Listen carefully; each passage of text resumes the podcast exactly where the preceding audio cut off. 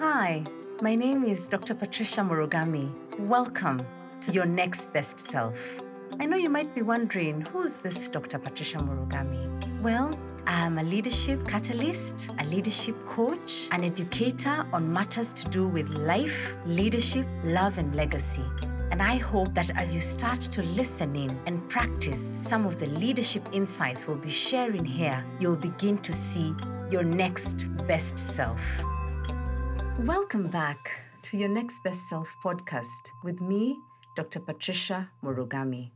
Last time we started the process of positively and proactively disrupting yourself. And today I want to go to the next pillar. This next pillar consists of three steps rediscover, reframe, recalibrate. You remember last time we talked about rebooting, resetting, and reflecting. And the reason we started off with those three steps is to give you a chance to actually attempt to take those steps and practically apply them into your life. And I hope that when you reflected and journaled and looked at various aspects of what rebooting and resetting means to you, you started to rediscover. And what do I mean by rediscover? Rediscover yourself, rediscover what matters, rediscover what doesn't really matter, rediscover your values, rediscover the context of what this situation, this crisis, and any other crisis that you may go through, what the context is supposed to be teaching you.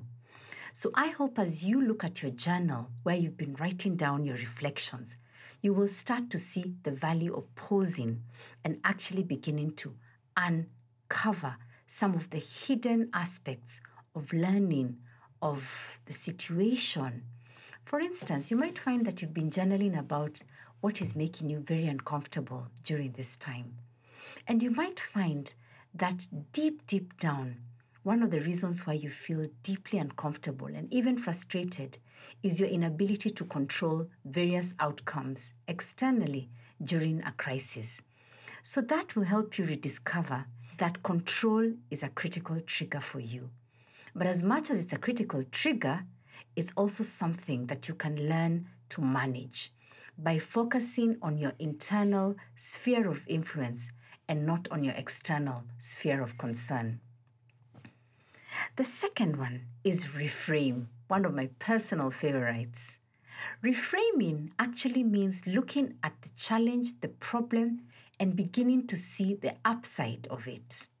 So, for instance, let's assume that this season of this crisis has caused you to lose work and business opportunities, as may be the case for many of us.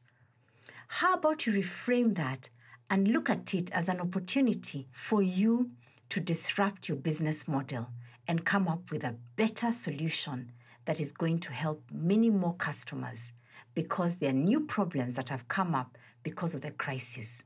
The same can be said of a personal crisis that if you look at some area where you feel you have failed, reframe it as lessons learned rather than failure. And the third step of the second pillar is recalibrate.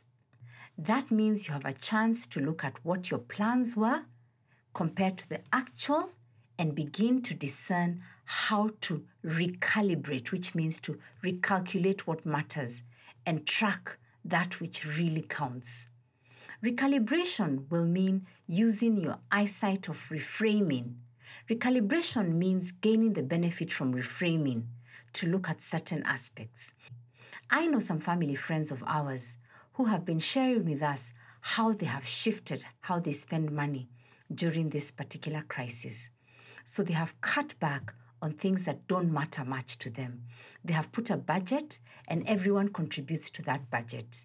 And as they contribute to that budget, what is so important is that even the youngest child in their home actually has a say in how they can reduce their expenditure. And this means they have learned to recalibrate the way they spend money and the way they save money. What do you need to do to recalibrate how you are navigating this season? Some of us have recalibrated this season of being at home, working from home, as an opportunity to actually improve our skills and to learn how to use technology even better. Some of us have enrolled into programs that prior to this crisis were out of reach with some of the Ivy League schools, which you probably would never have accessed as easily as we may access them now. Some of us have chosen to learn a new language. Some of us have chosen to repair specific relationships in our homes, in our families, in our outer circles, because those relationships were prior to a crisis heavily neglected. That is recalibrating where you spend your time, your resources, and your effort. I hope that these three steps of rediscover, reframe, and recalibrate begin to point you in the direction of the person you want to become and the way in which you can disrupt yourself before you get disrupted. After all, the real power is in being proactive and picking the lessons that prior to a crisis you probably wouldn't have seen with as much clarity as you've seen them during a crisis. I wish you the very best. Take this next week before the next podcast to practice this second pillar rediscover, reframe, recalibrate. Thank you so much. We wish you the very best, and I look forward to your feedback on how you're becoming your next best self on our website www.bltgroup.co.ke.